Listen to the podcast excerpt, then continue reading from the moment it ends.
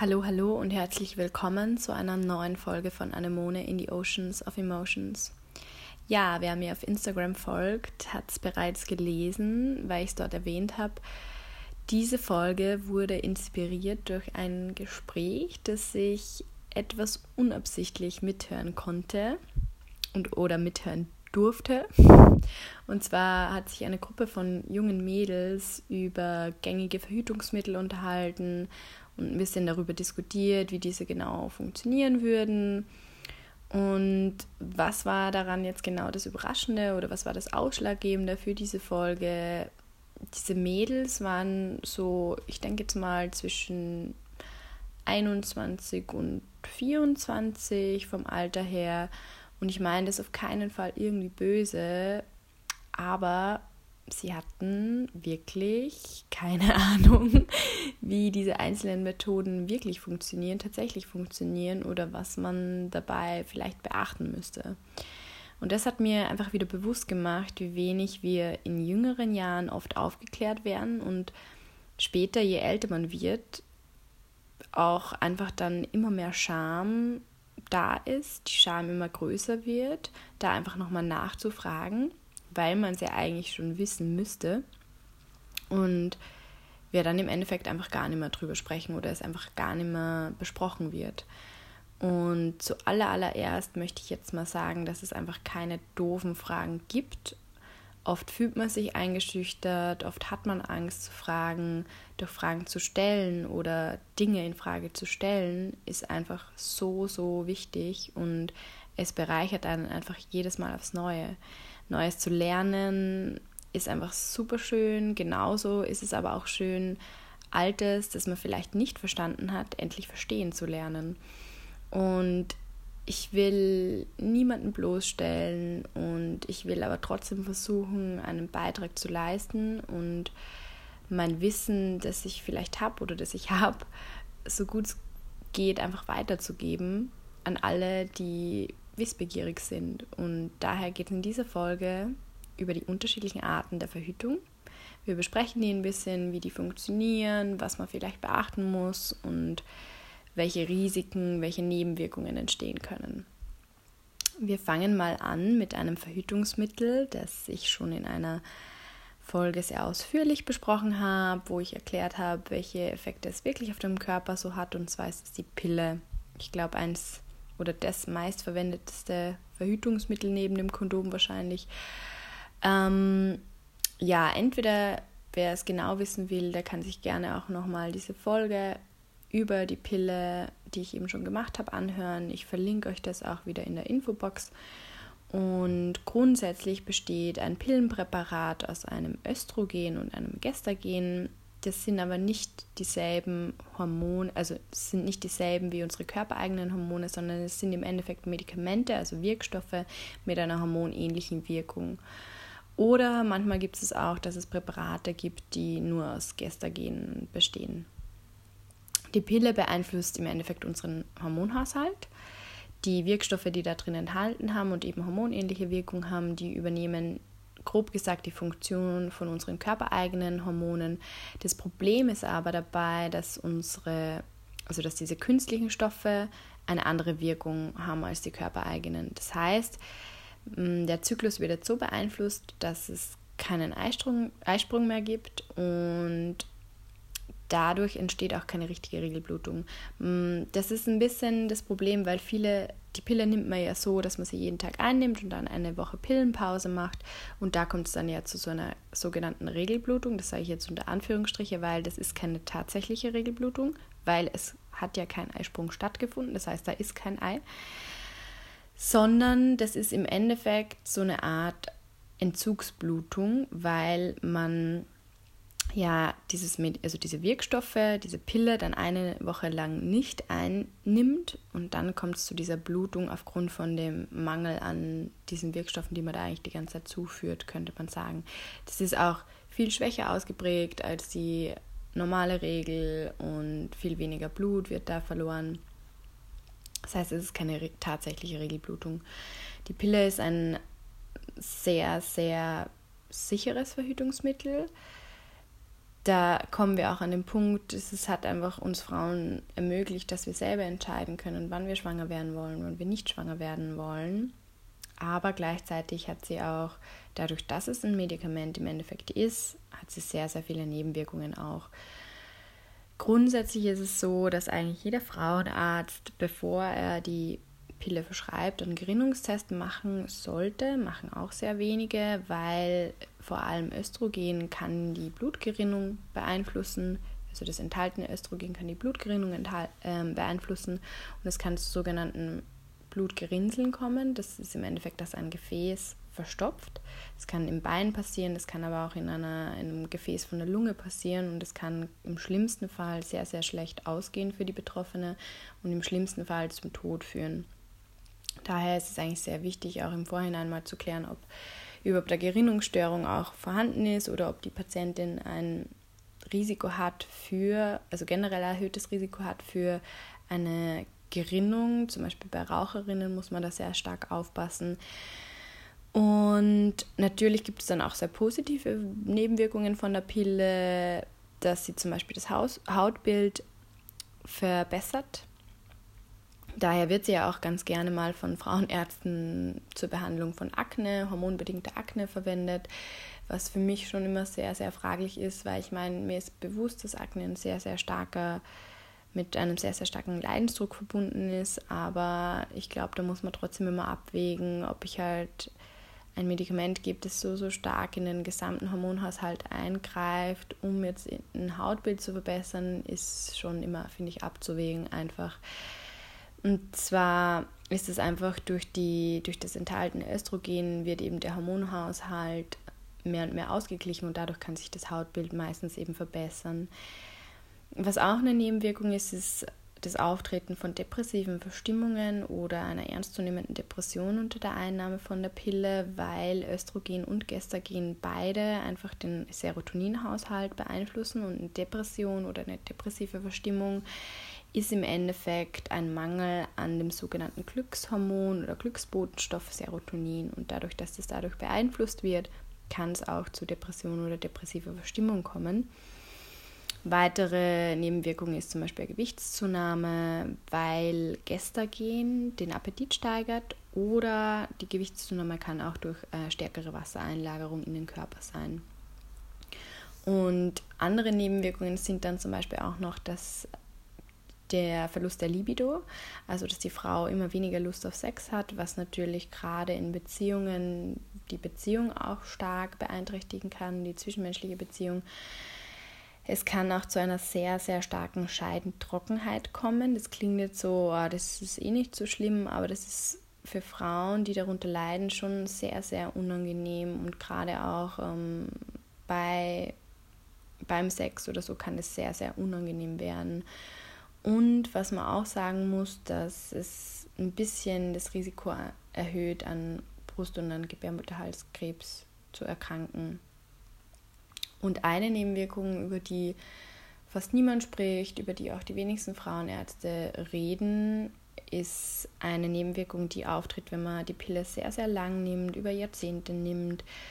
Dann kann es sein, wenn man sie dann absetzt, dass es schwieriger ist, schwanger zu werden das ist eben meistens ist es so, dass nach dem Absetzen, nachdem man sie sehr, sehr lange genommen hat, eh der gesamte Hormonhaushalt sich erstmal einpendeln muss. Das dauert oft sehr, sehr lange. Und ganz, ganz viele Frauen leiden aber dann darunter, dass sie gar keine Regelblutung mehr haben. Und eine Amenorrhoe nennt man das dann, wenn die Regelblutung länger als sechs Monate ausbleibt. Und dann ist eine Schwangerschaft oder dass es zu einer Schwangerschaft kommt, oft sehr, sehr schwierig und es ist braucht dann sehr, sehr viele Schritte, um wieder einen natürlichen Zyklus zu bekommen. Das waren jetzt so mal die groben Züge zur Pille. Dann gibt es die Mini-Pille.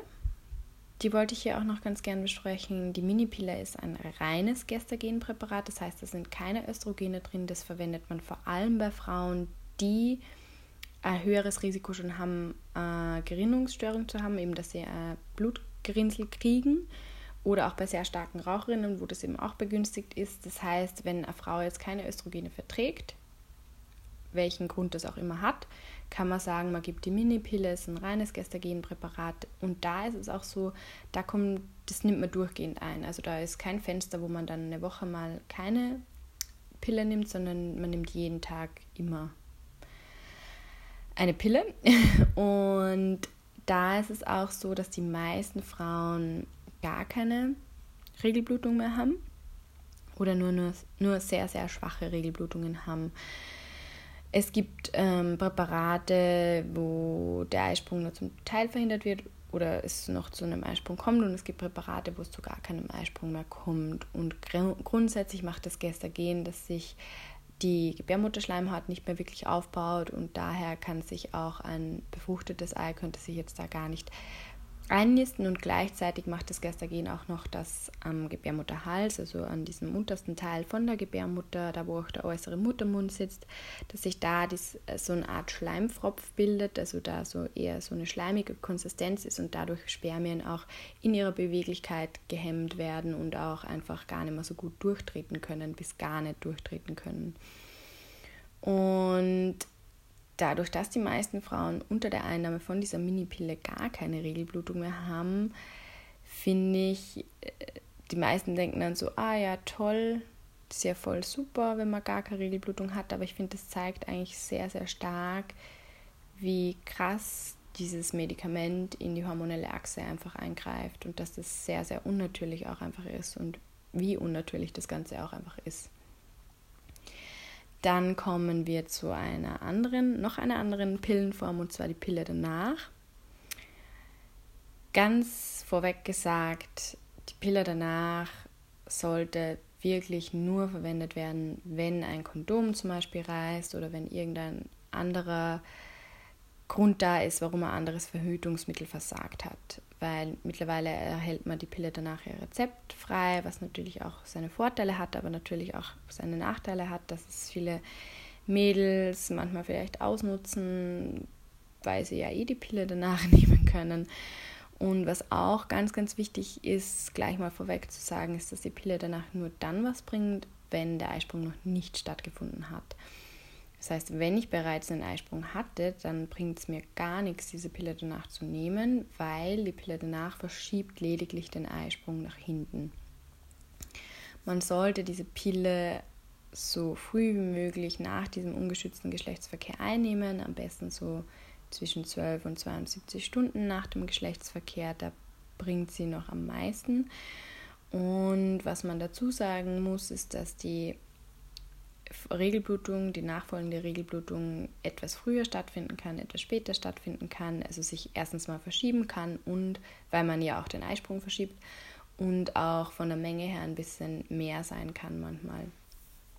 Die Nebenwirkungen, dadurch, dass dieses Präparat sehr effektiv ist, hat es natürlich auch gute Wirkstoffe, die natürlich auch bei den meisten Frauen, würde ich jetzt mal behaupten, sehr, sehr starke Nebenwirkungen haben können. Das merken dann auch sehr, sehr viele Frauen. Es gibt natürlich auch immer wieder Frauen, die gar keine Nebenwirkungen haben, aber die meisten leiden einerseits unter starken Kopfschmerzen, unter starker Übelkeit, Schwindel und Müdigkeit. Das sind so die häufigen Nebenwirkungen, die man beobachtet, wenn man die Pille danach einnimmt. Genau, das ist so zu den Pillenpräparaten. Dann haben wir zum Beispiel den Nuvaring, auch ein sehr, sehr gängiges Verhütungsmittel, hat jetzt momentan, glaube ich, wieder ein bisschen abgenommen. Eine Zeit lang haben das sehr, sehr viele Frauen verwendet. Das ist ein Ring, den die Frau selber oder gerade beim ersten Mal oder bei den ersten Malen auch ähm, mit Hilfe vom Frauenarzt eingesetzt wird und der wird einfach sehr, sehr tief, wie ein Tampon eigentlich, nur man versucht ihn halt sehr, sehr tief ähm, in die Scheide einzuführen. Es gibt jetzt keinen richtigen Platz oder einen Platz, wo der unbedingt sitzen muss, sondern jede Frau muss das sehr individuell entscheiden, wo dieser Ring sich gut anfühlt, wo er am angenehmsten ist, sie am wenigsten beeinträchtigt in ihrem Leben, in ihrem Sexualleben. Der Vaginalring, der enthält sowohl ein Östrogen als auch ein Gestagen, also ähnlich wie die Pille.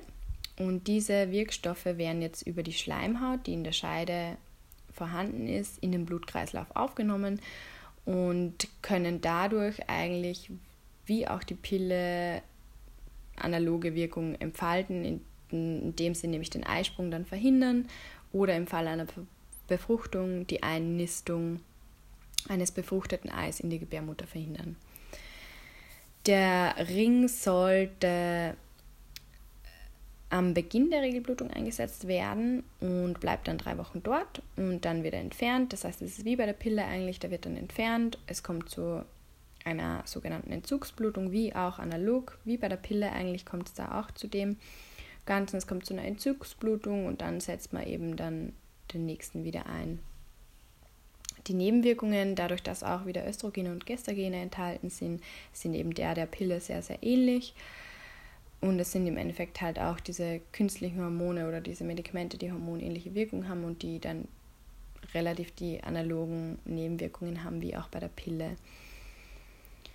Warum sich jetzt viele dann für den Ring entscheiden, ist, dass er einen sehr, sehr guten Vorteil hat und zwar, dass dadurch, dass die Hormone vor Ort sind und über die Schleimhaut in den Blutkreislauf aufgenommen werden, ist es so, dass man bei der Pille muss das Ganze ja durch den Magen-Darm-Trakt und über den Magen-Darm-Trakt wird dann der Wirkstoff aufgenommen und kann dann wirken. Und da wird es über die Schleimhaut da unten aufgenommen. Das heißt, wenn ich jetzt zum Beispiel einen Durchfall habe, eine Infektion vom Magen-Darm-Trakt, mir erbrechen muss oder so, dann ist es ja so, dass meistens die Pille nicht wirkt oder man sagt, dass sie wahrscheinlich nur eine eingeschränkte Wirkungsfunktion hat. Und da hat dieser Ring natürlich einen enormen Vorteil, weil der wirkt trotzdem, weil das wird ja über die Schleimhaut aufgenommen. Genau.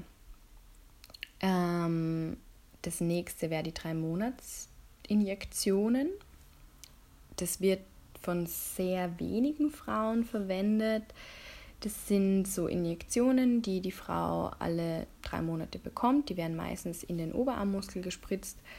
Und das macht man am ersten, in den ersten fünf Tagen von der Regelblutung spritzt man das Ganze. Und der Wirkstoff, der da drinnen ist, ist auch wieder nur Gestagen.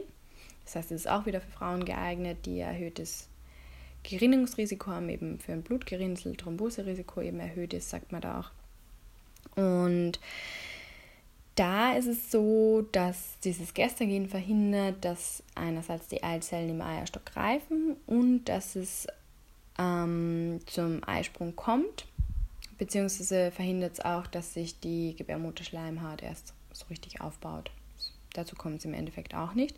Was ganz wichtig ist, bei, dieser drei bei diesen drei Monatsinjektionen dazu zu sagen, man hat beobachtet, dass die Frauen, die das über einen längeren Zeitraum machen, über Jahre hin machen, dass davor ähm, die Knochendichte beeinflusst wird. Das heißt, es kommt zu einer Abnahme von der Knochendichte. Das Osteoporose-Risiko nennt man das auch, erhöht sich. Und da muss man echt schauen, vor allem bei Frauen, die eh schon äh, zum Beispiel von vornherein ein erhöhtes Osteoporose-Risiko haben, ist diese Verhütungsmethode nicht sehr gut geeignet.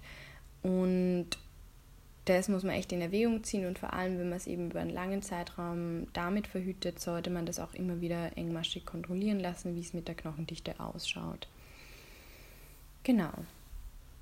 Dann komme ich jetzt zu den Methoden, die man auch als Barrieremethoden bezeichnen könnte, und zwar das Diaphragma auf der einen Seite und das Kondom auf der anderen Seite.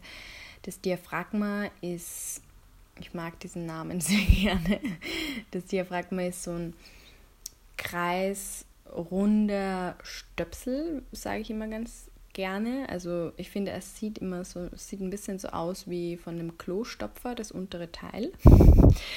Und dieses Teil setzt die Frau selber ein und zwar führt sie es auch wieder in die Vagina sehr, sehr tief ein, sodass dieser Stöpsel dann im Endeffekt direkt, am besten direkt vor dem äußeren Muttermund, also dem Eingang in die Gebärmutter, liegt.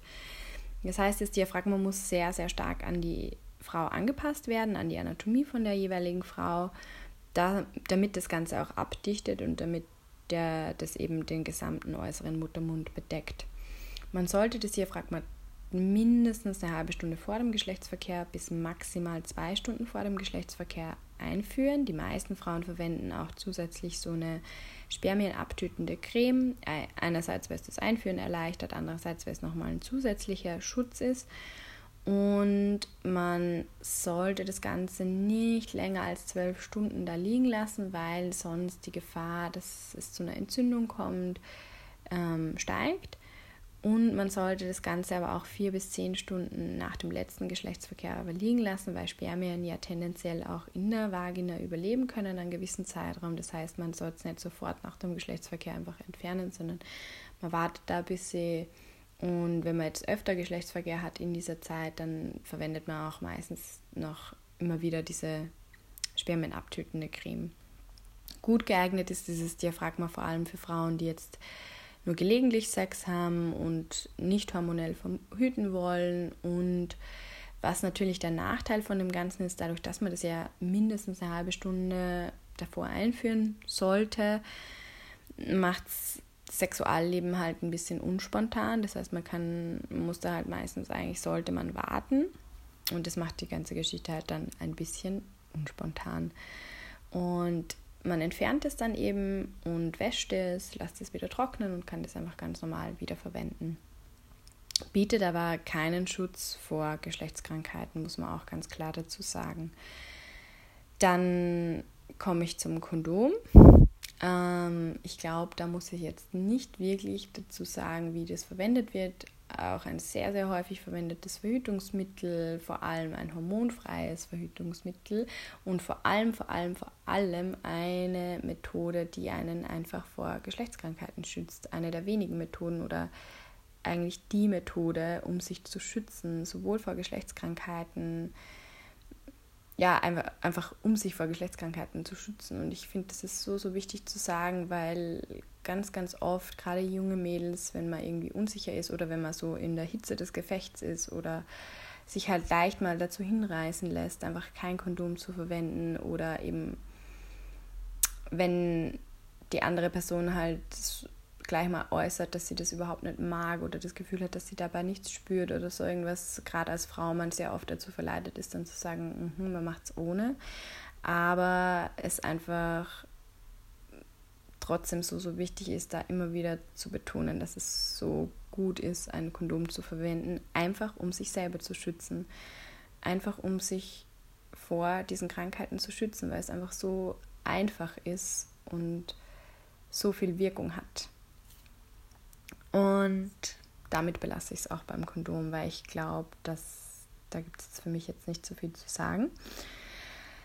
Dann kommen wir zu den, würde ich jetzt mal sagen, Verhütungsmitteln, die über einen sehr langen Zeitraum, die man einmal einsetzt und dann sehr lange wirken, und zwar zu den Spiralen. Da gibt es ja einerseits die Hormonspirale, andererseits die Kupfer- bzw. Goldkupferspirale. Die Hormonspirale, also eine Spirale, schaut aus, manche sagen, es schaut aus wie ein T, ich finde, es schaut immer so ein bisschen aus wie ein Anker. Und die wird vom Frauenarzt eingesetzt. Die Hormonspirale besteht nur aus Gestagenen, in sehr, sehr geringer Dosis enthalten und sie wirkt vor allem an Ort und Stelle, das muss man schon mal sagen. Aber trotzdem, wir haben auch dort eine Schleimhaut in der Gebärmutter, das heißt, das Ganze wird trotzdem in den Blutkreislauf auf, genommen und dadurch wirkt es trotzdem im gesamten Organismus. Also das ist immer so diese, mit dem die meisten Frauenärzte werben, so ja, das ist so toll, die Hormonspirale wirkt ja nur an Ort und Stelle und hat keinen Einfluss auf das gesamte System. Das stimmt einfach nicht, weil überall, wo eine Schleimhaut ist, wird ein Wirkstoff in den Blutkreislauf aufgenommen und dann hat es wieder einen Effekt auf den gesamten Körper, auf die gesamte hormonelle Achse auch. Ähm, dieses Gestagen macht im Endeffekt so einen wie ich eh schon mal gesagt habe, so einen Pfropf am Gebärmuttereingang, so einen Schleimpfropf. Das heißt, die Spermien können sich erschwert bewegen, können sich vielleicht gar nicht bewegen, können da auf jeden Fall mal nicht durch. Und es verhindert auch, dass sich die Gebärmutterschleimhaut aufbaut, beziehungsweise verändert auch so ein bisschen die Gebärmutterschleimhaut. Und es verändert auch den, das Milieu im Uterus, das heißt, dass es weniger freundlich ist für Spermien. Und dadurch, dass da etwas liegt in der Gebärmutter, ist es auch so, dass sich auch kein Ei, wenn es jetzt zu einer Befruchtung kommen würde, dass sich da auch nichts einnisten kann, weil da ja auch ein mechanisches Hindernis ist, das da liegt und sich dadurch auch nichts in die Gebärmutter einnisten kann. Es ist so, dass diese Spirale, sowohl die Hormonspirale als auch die Kupfer- oder Gold-Kupfer-Spiralen drei bis fünf Jahre da, je nach Präparat, drei bis fünf Jahre da bleiben. Man setzt das Ganze am ersten bis zum siebten Tag der Regelblutung ein, weil wenn man die Regelblutung hat, ist der, ist der Muttermund leicht ein bisschen mehr offen als sonst. Es gibt auch so ein Medikament, das viele Frauenärzte verschreiben, das die ähm, Patientinnen so zwei Stunden bevor man es einsetzt nimmt. Das soll auch den Muttermund nochmal so ein bisschen weiten, weil man muss praktisch durch den Eingang von der Gebärmutter durch, also durch den Gebärmutterhals und legt dann diese Spirale in, den Gebärmut in die Gebärmutter hinein. Das heißt, wenn jetzt dieser Muttermund ein bisschen offen ist oder wenn man schon mal geboren hat, ist dieser Muttermund auch ein bisschen weiter. Das heißt, alles, was den Muttermund ein bisschen weiter macht, wie jetzt zum Beispiel eine Regelblutung oder ein Kind bereits geboren zu haben, ist natürlich einfacher dann das einzusetzen. Und das ist auch das Schmerzhafte, wenn man durch diesen Muttermund da durch muss. Man verwendet dann Ultraschall ähm, und man geht da eben dann durch und durch so ein Röhrchen führt man dann eben diese Spirale ein. Und das empfinden halt sehr, sehr viele als sehr, sehr schmerzhaft.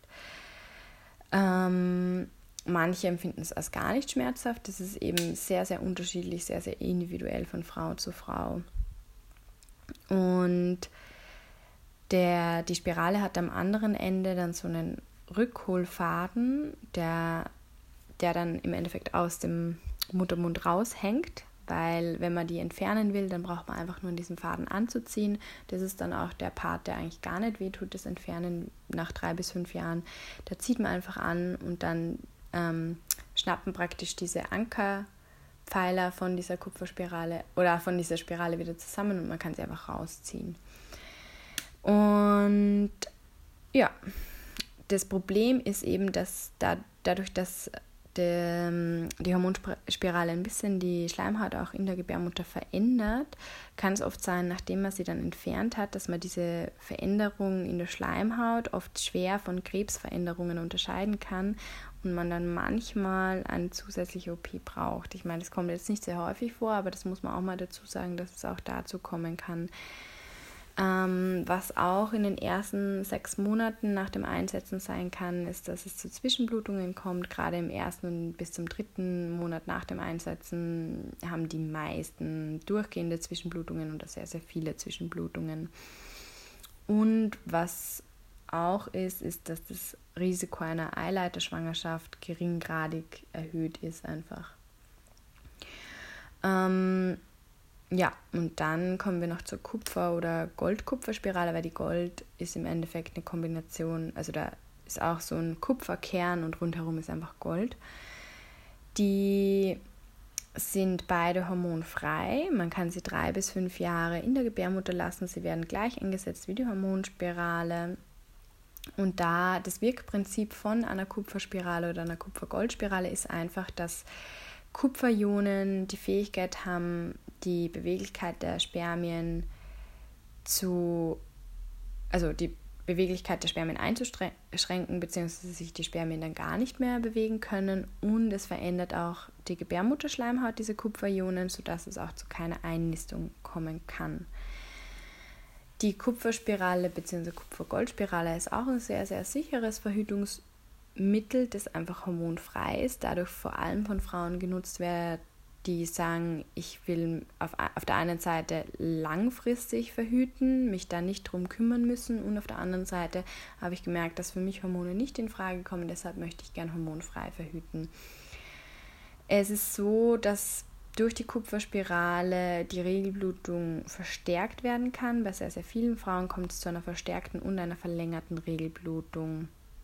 Und was auch wichtig ist zu sagen, ist, dass oft diese Kupferspirale Infektionen im Genitalbereich einfach begünstigt. Und ja, das ist so das Wichtigste, was man zur Kupferspirale wissen soll, dass ich möchte bitte jedem nahebringen, dass eine Spirale nicht in der Vagina liegt, nicht vor dem Muttermund oder so, sondern sie liegt in der Gebärmutter.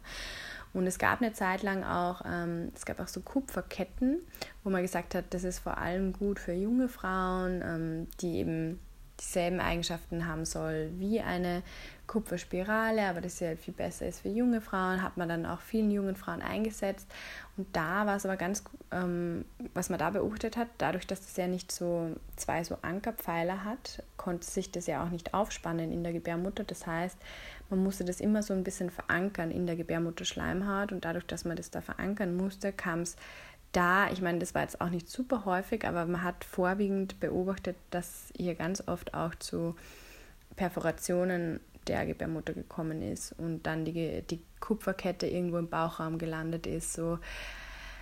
Das ist natürlich auch nicht sehr oft, aber sehr gehäuft bei dieser Kupferkette vorgekommen. Da muss man echt sagen, bei den Spiralen ist es sehr, sehr selten. Also man darf sich nicht vorstellen, dass das eine sehr häufige Nebenwirkung ist, sondern es ist wirklich eine sehr, sehr seltene Nebenwirkung. Eben damals bei diesen Kupferketten, wo man die vorwiegend eingesetzt hat, war das häufiger, aber deswegen ist man auch wieder davon weggegangen und sagt einfach mal, tendiert eher zu Spiralen und man kann auch Spiralen eher jüngeren Frauen auch einsetzen, das ist ganz klar. Und das letzte, die letzte Verhütungsmethode ist eben diese natürliche Familienplanung beziehungsweise Fertility Awareness Method. Da habe ich auch eine eigene Folge darüber gemacht. Deswegen bespreche ich das jetzt hier auch nicht, weil der Podcast eh schon sehr, sehr lange ist. Ähm, könnt ihr euch einfach die Podcast-Folge anhören. Im Endeffekt äh, orientiert sich die Frau am Zervixschleim, an der Basaltemperatur und an der Lage vom Uterus also an der Lage von der Gebärmutter. Und anhand von diesen Zeichen kann man sehr, sehr gut erkennen, wann man fruchtbar ist, wann man nicht fruchtbar ist. Natürlich ist diese Methode nur dann geeignet, wenn man sich bewusst ist, dass eine Schwangerschaft passieren kann. Das ist, bietet keinen hundertprozentigen Schutz und wenn man mit diesem Gedanken, dass man eventuell schwanger ist, nicht komplett ausrastet oder eben in einem Alter ist, wo man sagt, es wäre auch nicht der Weltuntergang oder man kann mit der Situation einer Schwangerschaft einfach umgehen. Für die Personen ist es einfach auch geeignet. Ja, das war jetzt mal so im groben Schnelldurchlauf erklärt, was so diese einzelnen Verhütungsmethoden machen, was da vielleicht wichtig ist zu beachten, was man sich vielleicht überlegen sollte. Es ist im Endeffekt jedem selbst überlassen und ich finde auch gerade, da wir in einer Zeit leben, wo eben sehr, sehr viele Frauen einfach immer mehr davon weggehen wollen, von Hormonen, also von hormonellen Verhütungsmethoden und diese, dieses Bewusstsein einfach, was, dass das einfach Medikamente sind, die halt eine hormonähnliche Wirkung haben, aber halt trotzdem den ganzen Organismus beeinflussen, das Bewusstsein immer mehr wächst eben, ist es trotzdem, finde ich, auch ganz wichtig, einfach auf sich selbst zu hören und zu schauen, was will ich, was brauche ich und mit was kann ich gut leben, weil es ist, es bringt nichts, nur weil meine Freundin diese Verhütung nimmt, nehme ich die auch oder nur weil meine Mama sagt, das ist eine gute Verhütung, nehme ich die oder so, sondern es muss jeder für sich selbst entscheiden. Es passt für jeden etwas anderes, es ist für jeden etwas anderes passend. Und daher ist es da ganz, ganz wichtig, auf seinen eigenen Körper zu hören, zu schauen, was man will und mit was man am besten zurechtkommt. Und was ich auch mitgeben will, ist einfach, passt auf euch auf. Und ich weiß, dass man oft verleitet ist, sich nicht zu schützen. Aber gerade wenn man eine Person nicht gut kennt, gerade wenn es vielleicht ein One-Night-Stand ist, ist es so, so wichtig, ein Kondom zu verwenden, weil es einfach so easy ist, sich zu schützen und einfach so, so eine krasse Wirkung einfach hat und einfach seine Gesundheit zu schützen, ist einfach was Wichtiges, was man nicht für eine Affekthandlung irgendwie aufgeben sollte. Und ich hoffe, euch hat es gefallen. Ich hoffe, ihr konntet ein bisschen Information mitnehmen. Und bei Fragen, Anregungen könnt ihr mir gerne schreiben. Mein Instagram-Account ist wieder verlinkt in der Infobox. Und ich wünsche euch noch eine ganz schöne Woche. Wir hören uns dann beim nächsten Mal. Anemone sagt Ciao.